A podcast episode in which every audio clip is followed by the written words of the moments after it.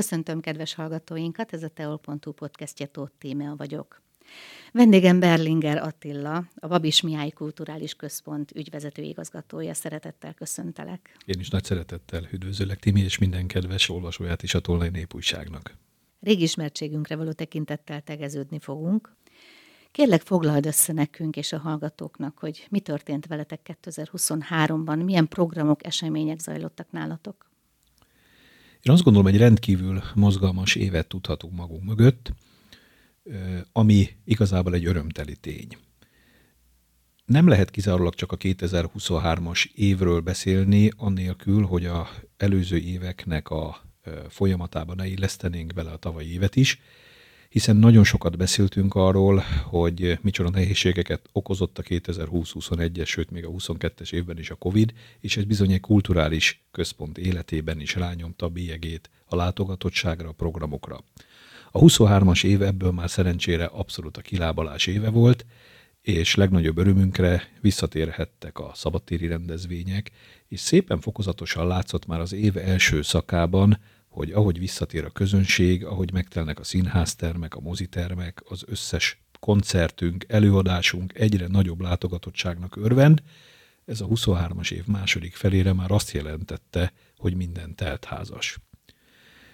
Ilyenkor hirtelen az ember gondolkodik, hogy ez jó-e vagy rossz? Hát persze, hogy jó, hiszen azért ez valahol a munkánk visszaigazolását is jelenti, hogy valószínűleg jó úton haladunk, olyan érdekes programokat, műsorokat sikerül a négy fal közé hoznunk, amely érdekli a városlakókat és a hozzánk látogatókat, az pedig, hogy a szabadtéri szezon is végre újraindulhatott, és korlátozások nélkül valósulhattak meg a rendezvények, hát az meg mindenki számára egy hatalmas öröny. Talán a majál is volt az első olyan szabadtéri programunk, ugye május 1-e kapcsán, ami szerencsére jó időt is hozott, és megtöltötte a Babits környéki tereket, Prométeusz Parkot és a intézményünk körülötti területeket, és hát a Pünkösdi Fesztivál örömünkre igazából 3 év után tért vissza a régi fényébe. Már ennél a fesztiválnál is voltak azért újdonságok, minden bizonnyal jól emlékeznek a városlakók arra, hogy körülbelül ez időtájt indult el a Zöld Város Program.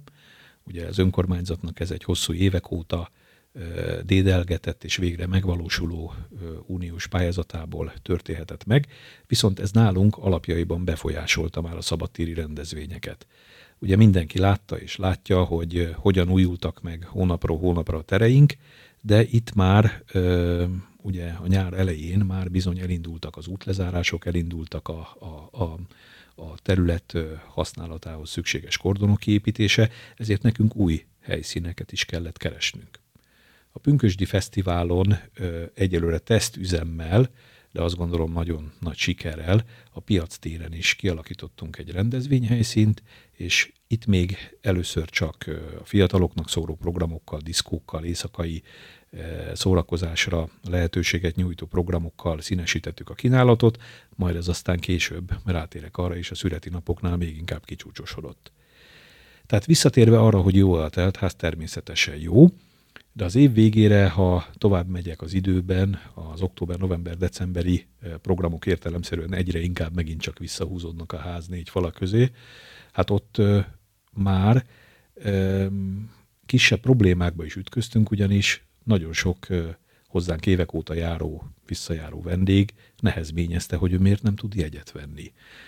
És aztán hát megértették természetesen, ezért köszönettel is tartoztunk nekik, pillanatok alatt elfogytak a jegyek. Tehát átálltunk egy olyan rendszerre, hogy egy-egy népszerű előadást, egy koncertet igazából, vagy egy színházi előadást is már dupláztunk. Most már ott tartunk, előreugrok egy nagyot most az időbe, de ígérem visszatérünk, hogy a 24-es évben például a Pál utcai fiúk című előadásból már a 3. és a 4. előadásunk zajlik, ami igazából újra teltházas. Nagyon fontos volt ezen kívül a tavalyi évben, hogy a támogatóinknak, azoknak a városi lokálpatrióta cégeknek, vagy környékbeli vállalkozásoknak, akik évek óta, hosszú-hosszú évek óta a Babits mellett és a város mellett állva segítik a rendezvények megvalósulását, próbáljunk egy picikét több teret adni, illetve az ővelük kialakított kapcsolatokat még szorosabbra tudjuk fűzni.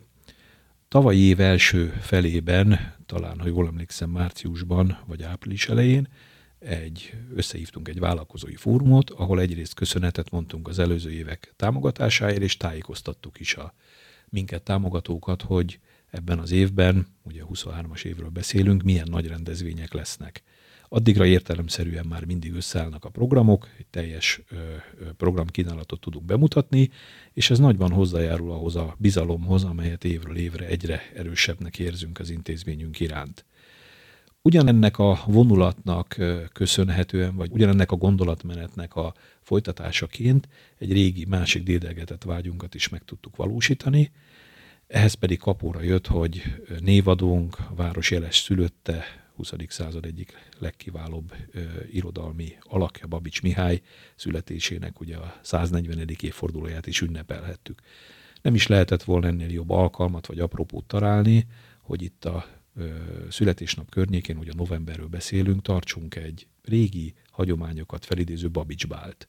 Voltak annak idején is Babits Bálok, egy jó néhány éve már megszakadt ez a sorozat, de most ez, én azt gondolom, hogy újra egy valaminek a kezdete, egy régi hagyományt felelevenítő rendezvénynek a kezdete lehet, és hát szeretnénk ezt minden évben megrendezni, ahol a városvezetőit, a mi partnereinket, céges partnereinket, együttműködő partnereinket, itt sorolhatnám a hatóságokat, nagyon sok civil együttest, a volt korábbi intézményvezetőinket, igazgatóinkat, akik továbbra is segítik a munkánkat, mind-mind meghívtuk, és egy fantasztikus hangulatú, igazi, egy lokálpatrióta eseményen vehetett részt, aki erre eljött. Ilyen szempontból is értékesnek és nagyon eredményesnek ítélem a tavalyi évet. Én azt gondolom, a közönség visszaigazolta azt a sok-sok munkát, amit kollégáimmal együtt ebben elkövettünk. Sokszor elmondjuk, sokszor hangsúlyozzuk, hogy a Babits egy létszámát tekintve nem egy népes csapat. Szoktunk is panaszkodni, hogy kevesen vagyunk, de ez a panaszkodás sokszor inkább egyfajta jó értelembe vett dacosságot is kivált, hogy mi szeretnénk bizonyítani is. Tényleg büszke vagyok arra, hogy egy kiváló csapatot vezethetek, nagyon kiváló kollégáim vannak a kultúra minden területén, illetve a nálunk folytatott programok minden szakmai részére nagyon jó kollégákkal rendelkezünk, és érezni rajtuk az elhivatottságot, hogy bizony 24 órákat is hajlandóak vagyunk fent lenni, dolgozni egy-egy nagy városi fesztiválon, vagy egy sokat szóra is teltházas produkció előkészítésén. Én azt gondolom, így ezzel az összetartással lehet is eredményeket elérni. Milyen nehézségekkel küzdöttetek meg tavaly? Amikor mozgalmas évnek tekintettem a 2023-at, azért nem szabad elfelejteni, hogy az első hónapok igencsak kritikusak voltak abból a szempontból, hogy a 22-es év őszén elindult hatalmas áremelkedések az energiaszektor területén, azért ez minket is nagyon-nagyon kényszerű helyzetbe hoztak. Arról van egyszerűen szó, amikor egy szektorba több mint 10-szeresére növekszik az ár, sokan ezt a vállalkozások és intézmények körébe megtapasztalhatták az előző szezonban, az szinte ellehetetleníti a működést. Tehát nekünk a tavalyi év fűtési időszakában például olyan intézkedéseket kellett meghoznunk, amely már-már a határát csúrolta a működőképességnek. Olyan mértékben megnőttek a rezsiköltségek, hogy ezt egy rendkívüli megtakarítási csomag árán, illetve a nálunk működő számtalan civil csoporttal való közös együttműködéssel tudtuk átvészelni. Lezártunk területeket, a fűtést visszavettük a lehető még működőképesség határáig, elzártuk a melegvizet, és sok-sok ilyen technikai dolgot mesélhetnék, de a lényege az volt, hogy a tavalyi szezonban, ami mondjuk ugye idén márciusig tartott, nagyjából a fűtési szezonban, miközben 70%-át meg tudtuk takarítani az energiának. Ez óriási áldozatokat hozott, és ennek köszönhetően tudtunk mi nyitva maradni. Nagyon sok városi intézményt bezártak, tudjuk, hogy a múzeum és a megyei könyvtári szinte hónapokig home office-ba kényszerült, mi végig nyitva voltunk, végig tudtunk dolgozni, tudtunk teret adni a civil csoportoknak, működött a színház, számos rendezvényünk megvalósult, de ez hatalmas áldozatok árán. Mégis azt gondolom, hogy megérte, hiszen, és itt megint visszautalok a Covid időszakára, nagyon nagy tragédia lett volna még egy olyan időszakot átélni, amikor egy a megye legnagyobb kulturális intézménye és több ezer embernek otthont adó intézmény megint hónapokig zárva van. Tehát ezt mérlegre téve akármilyen nehézségekbe ütközött, akkor is helyesnek bizonyult az a szándék, illetve az a döntés, hogy maradjunk nyitva, és hát természetesen itt a számláinkat igyekszünk rendezni, nagyon szigorú gazdálkodást folytatunk, nagyon gondosan osszuk be a nekünk jutó támogatásokat, illetve annak is köszönhetően, hogy teltházasak a produkcióink, azért bevételre is sikerült szert tennünk, úgyhogy stabil a működésünk, és továbbra is nagyon remélem, hogy a következő évben is ugyanilyen sok-sok változatos programunk lesz majd. Térjünk vissza kicsit a Zöld Város programra, ugyanis hát elég komoly építkezés zajlott körülöttetek, megújult minden térkő. Mennyiben nehezítette ez a munkátokat? Én viccesen azt szoktam mondani kollégáimnak, barátaimnak, illetve hát amikor ez szóba kerül, hogy én nagyon örülök, amikor Szekszárdon munkagépek zaját hallom. Sokan gondolom egyetértünk abban, hogy egy olyan beruházás, amely a város szépíti, ami a városnak egy hozzáadott értéket jelent, megszépíti a tereinket, akár egy modernebb külsőt ad, de hát még ugye előttünk van a zöldítési része, nagyon-nagyon várjuk majd a sok-sok fának, a cserjének és a zöld növényzetnek majd a tavasszal elkövetkezendő burjánzását, növekedését. Tehát összefoglalva a nehézségek egyben örömöt is jelentenek. Természetesen nem könnyű, nem csak a zajban, a porban és a lezárt területeken működni. Nekünk is folyamatos egyeztetés igényelt a kivitelező céggel és az alvállalkozókkal. Szerencsénkre tökéletes partnerre találtunk, tehát mindig találtunk megoldást abban, hogy jusson be egy színházi kamion, hogy jussanak be a hozzánk érkező vendéglátó cégeknek a teherautói, amikor egy rendezvényre például hozzák a finom ételeket, megérkezik a catering, hiszen azért nagy-nagy forgalom van nálunk ilyen szempontból. Én tényleg csak köszönettel tartozhatom a kivitelező cégnek is, hogy zökkenőmentesen zajlott le, értelemszerűen figyeltük, és nagyon örültünk neki, hogy hétről hétre látszott, hogy azért ez a beruházás igencsak feszített tempóba, de biztos, hogy megvalósulhat. De azt sem szabad eltitkolni, hogy a születi napoknál bizony okozott sok fejtörést. Találtunk természetesen ott is megoldást, és egy picit visszautalnék, amit a Pünkösdi Fesztivál kapcsán mondtam, hogy a születinapoknál még inkább rákényszerültünk arra, hogy még inkább új helyszíneket keressünk, a korábbi években megszokott útvonal lezárások is megváltoztak, a különböző területeknek a használata is megváltozott, még inkább igénybe tudtuk venni a piacteret, a 4 sávos főútnak másik részét kellett lezárjunk, de minden rosszban van valami jó. Én azt gondolom, nagyon hasznos tapasztalatokkal gazdagodtunk ebbe. Mindig jó, ha az ember akár egy kényszerű probléma miatt is új dolgokat kipróbál, és ettől függetlenül, ahogy itt az augusztus-szeptemberi hónapban a beruházás kellős közepén jártunk, én azt gondolom, egy kiváló hangulatú és egy nagyon sikeres születinapokat tudhatunk magunk mögött. Ebben az évben ráadásul az időjárás is kegyes volt hozzánk, mindig mondjuk, hogy amit a Jóisten egyik kezével elvesz, másikkal visszaad, ez a születinapoknál tökéletesen beigazolódott, a 22-es borzasztó időjárás szinte mind a 4 napon át esett az eső, ebben az évben 23-ban mind a 4 nap egy csodálatos időjárást adott vissza nekünk, és itt is egy szívünkhöz közel álló eseménynek nagyon örültünk, hogy 2019 óta nem volt születi felvonulás. Én azt gondolom, egy égköve, egy külön sok ezer ember által vált eseménye mindig a szombat délutáni színpompás felvonulás.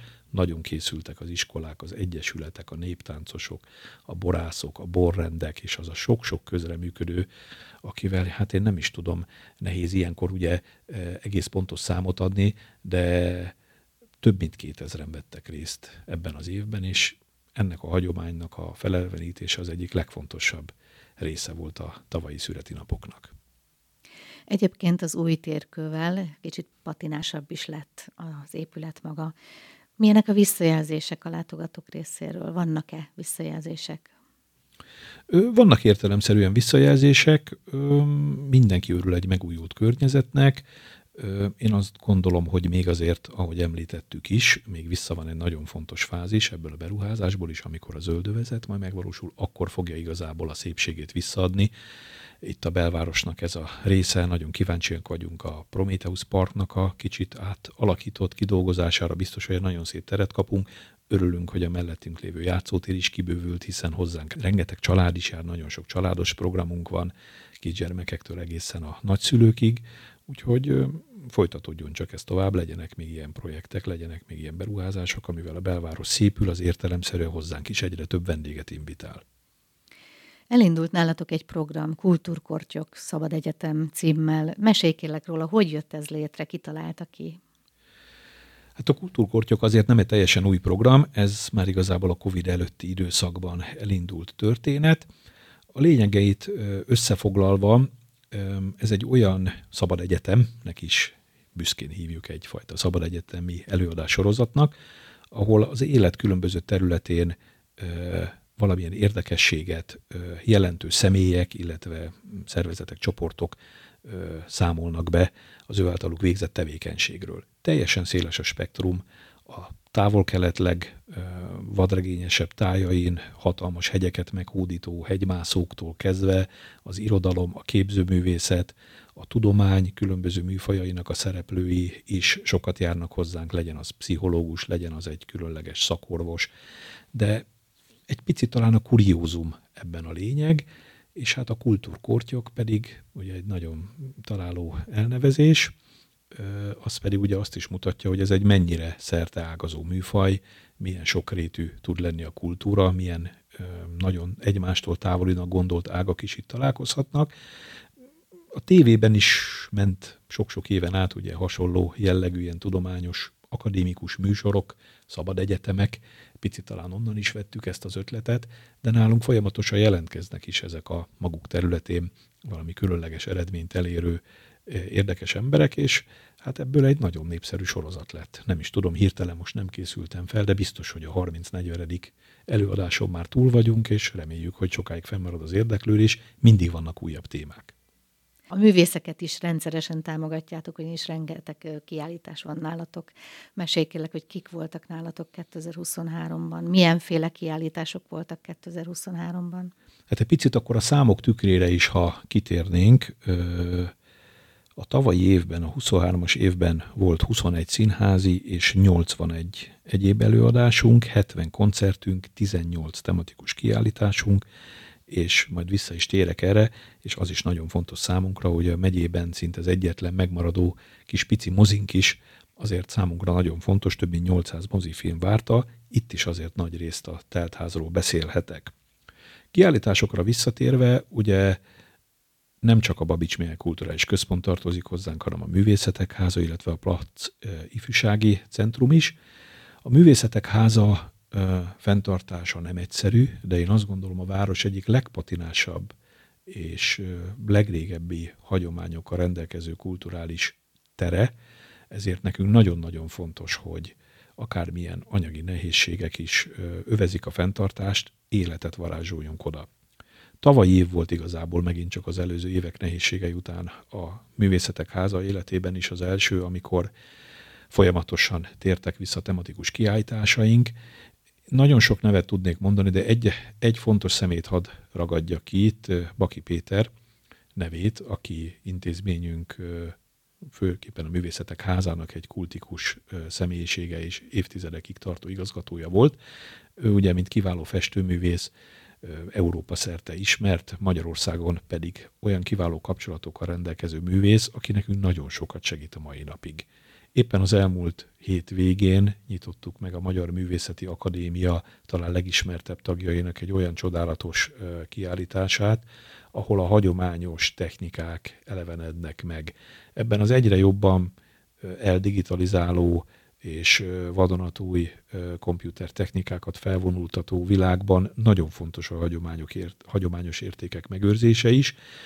De nem csak ezt a kiállítást szeretném kiragadni, ugyanilyen fontos számunkra azzal a sok-sok iskolával, Német Nemzetiségi Egyesülettel, megyei civil csoportokkal való együttműködésünk, amiben a gyerekek, a fiatalok is megmutathatják tudásukat.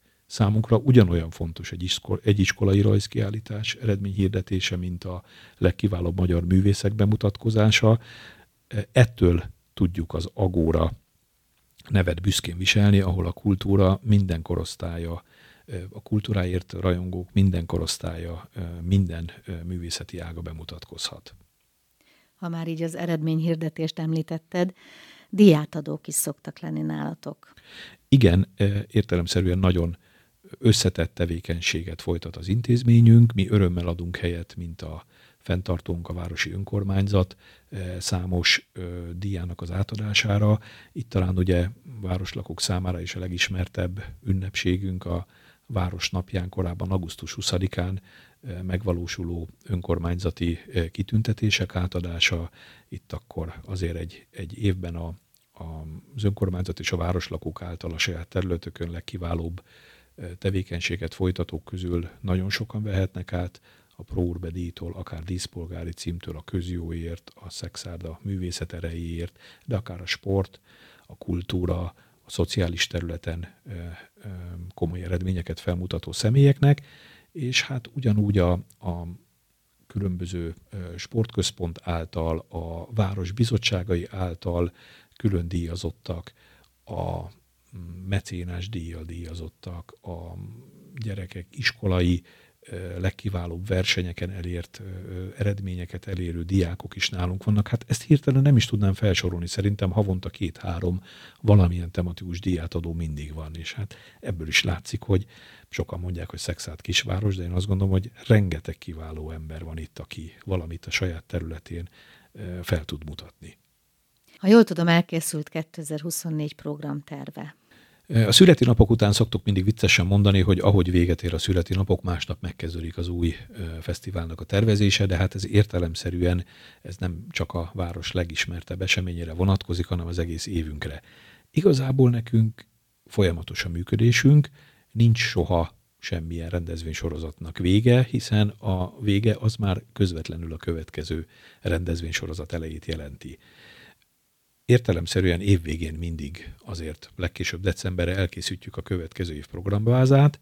Itt azt is érdemes tudni, hogy az önkormányzattal, mint fenntartóval van egy olyan közművelődési megállapodásunk, amelyekben fel vannak sorolva városi nagyrendezvények, fesztiválok, ünnepségek. Mi ezeket minden évben mind szakmailag, mind költségvetés szempontjából alaposan előkészítjük majd. Hát az év első heteiben, most is éppen ugye január végén ott tartunk, hogy a költségvetési tárgyalások zajlanak, és mindig bízunk benne, hogy az adott év anyagi lehetőségeihez képest minél több szabadtéri rendezvényünk megvalósuljon. A házban való működés sem egyszerű, ugye a magas rezsiköltségek miatt, ezt próbáljuk ellensúlyozni a sok-sok benti programmal, és azzal, hogy teltházasak az előadások, azért igyekszünk minél több bevételre is szert tenni, de a városi rendezvények, fesztiválok azért nagyon komoly költségvetéssel járnak. Itt az elmúlt években olyan megdöbbentő költségemelkedések voltak, hogy akik ezzel foglalkoznak, illetve a városvezetői is nagyon jól tudják, hogy réges-régen még egy fesztivál költségvetését nagyon leegyszerűsítve úgy lehetett számolni, hogy nagyjából mondjuk egy 60% a programok, a műsorok költségvetése, és egy 40% az a nevezük technikai vagy rezsiköltségnek, amelyek ahhoz szükségesek, hogy ez megvalósulhasson. Hát ez nemhogy a visszajára fordult, hanem lassan már azok a technikai költségek, amelyekkel például egy születinapokat meg lehet szervezni, inkább már lassan a 70%-át viszik el a büdzsének. Természetesen a jogszabályok is mindig szigorodnak, nekünk számtalan előírás kell betartanunk, szerencsénkre kiváló a kapcsolat a hatóságokkal, rendőrséggel, katasztrófavédelemmel, minden engedélyező hatósággal mi folyamatosan kapcsolatban vagyunk, úgyhogy ezekre nagyon ügyelünk, hogy betartásra kerüljenek az előírások, de hát az anyagi hátteret komoly munka előteremteni. Hozzájárultál ahhoz, hogy magánéletről is beszélgessünk. Adódik tehát a kérdés, hogy mit csinál Berlinger Attila akkor, amikor nem igazgat? Köszönöm szépen. Ha kicsit most viccesen akarnám elütni ezt a kérdést, de természetesen ez annál sokkal komolyabb, akkor azt gondolom, hogy nem kell a gondolkodás terhét magamra venni, hogy abban a viszonylag kevés szabadidőben mit kell tennem, hiszen ott a család. De ez nem teher, hanem ez a legnagyobb öröm is. Én azt gondolom, hogy nagyon boldog ember lehetek, van egy csodálatos feleségem, 2 gyönyörű és szerencsére édesanyjukra ütő, mint szépségükben, okosságukban kislányom, egy abszolút női csapat vesz körül. Mondhatnám, hogy nőuralom, de akkor már megint jön, hogy ne panaszkodjunk. Tényleg nem panaszkodom. Szerencsére a család akkora lelki támaszt és örömöt okoz a mindennapokban, hogy itt az a szabadidő, ami a mi munkánk mellett jut, az egyértelműen a családi. Én nagyon-nagyon szeretek ott lenni a gyerekeim mellett az iskolai rendezvényeken, a farsangi bálokon, az ő általuk bemutatott műsorokon. Talán ez sem titok, sokan ismernek abból a szempontból, hogy azért én régebben pedagógus is voltam, ugye az alapdiplomám is ehhez köt, mai napig is imádom a gyerekeket, és nagyon szeretek a közelükben lenni, rezzenésüket figyelni, akár kicsik, akár nagyobbak, és hát én például iskolában szülői munkaközösség elnöke is vagyok, óvodában is voltam hosszú-hosszú éveken át óvodaszék elnöke, ahol kiváló szülőtársakkal együtt igyekeztünk mindig segíteni, felpesdíteni az ottani életet. Ettől nem is szeretnék elszakadni, ez nekem egy nagyon fontos dolog. Amikor pedig nyáron vagy egy-egy iskolai szünet alkalmával el tudunk utazni, nagyon sokat vagyunk a Balatonon, fantasztikus helyünk van, táborhelyünk idézőjelbe, és hát ahogy nőnek a gyerekek, ha lehetőségünk nyílik, mi szeretnénk megmutatni feleségemmel együtt nekik azért a világ csodáit, tehát amikor tudunk, csak utazunk, persze a gyerekek életkorához is csatlakozva, nagyobbik lányom 12, kisebbik 6, de már ahhoz elég nagyok, hogy ők is értékeljék akár hazánkban, akár más külföldi országokban is egy-egy történelmi emlék, vagy egy-egy csodálatos kulturális hagyomány értéket bemutató épületet, természetesen örömmel megyünk játszóparkokba, vidámparkokba, Disneylandbe, hát ez már ugye csak anyagi függvény. Én boldog embernek tartom magam. Nagyon-nagyon szívesen vagyok családom körébe is. Én azt gondolom, mi egy jó család vagyunk. Nem vágysz vissza tanítani? Mindig vissza fogok vágyni tanítani, hiszen amit az előbb elmondtam, az nem csak elcsépelt szó, hanem tényleg ebben a, hogy mondjam, egy kicsit egyre emberidegenebb világba a gyerekek közelsége, a gyerekekre való odafigyelés minden korábbinál fontosabb. Én nagyon szerettem tanítani, ugyan nem sokat tudtam maradni ezen a pályán, de valahol, aki pedagógus volt, az a vérében úgy is marad, bár ezt szoktam mondani, hogy aki egyszer babicsos lesz, az is az marad, ez is egy nagyon fontos jelmondat, és tényleg így is gondolom. Talán, és nem belső titkokat feltárva, egy picit nyughatatlanabb természet vagyok. Nem biztos, hogy nekem lett volna alkalmas évtizedekig a katedra mellett állni. Nem szerettem volna sohasem belefásulni, nem is kell belefásulni a tanításba, nem erről szól, de ennél egy kicsit én kalandozóbb, nyitottabb világra is vágytam, de az iskola és a gyerekek oktatása, velük való közös program, az nálam most is az elsődleges. Tehát az minden pénzt megér, ha a gyerekeinknek nem csak példát mutatunk, hanem segítjük is őket eligazodni ebbe a nehéz világba, mik az igazi értékek, ez szerintem egy közös felelősség, én ezt örömmel vállalom mindig. Azt mondtad, hogy aki babicsos lesz, az babicsos is marad. Hát kívánom, hogy maradj még jó darabig babicsos.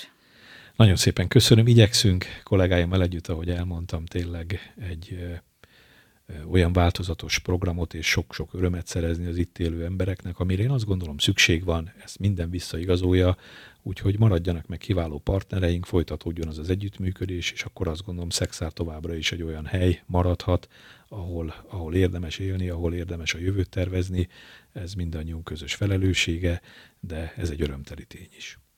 Köszönöm ezt a végszót, és azt, hogy eljöttél hozzánk. Köszönöm szépen én is, és mindenkinek nagyon eredményes és sikerekben gazdag új évet kívánok a 24-es évre is.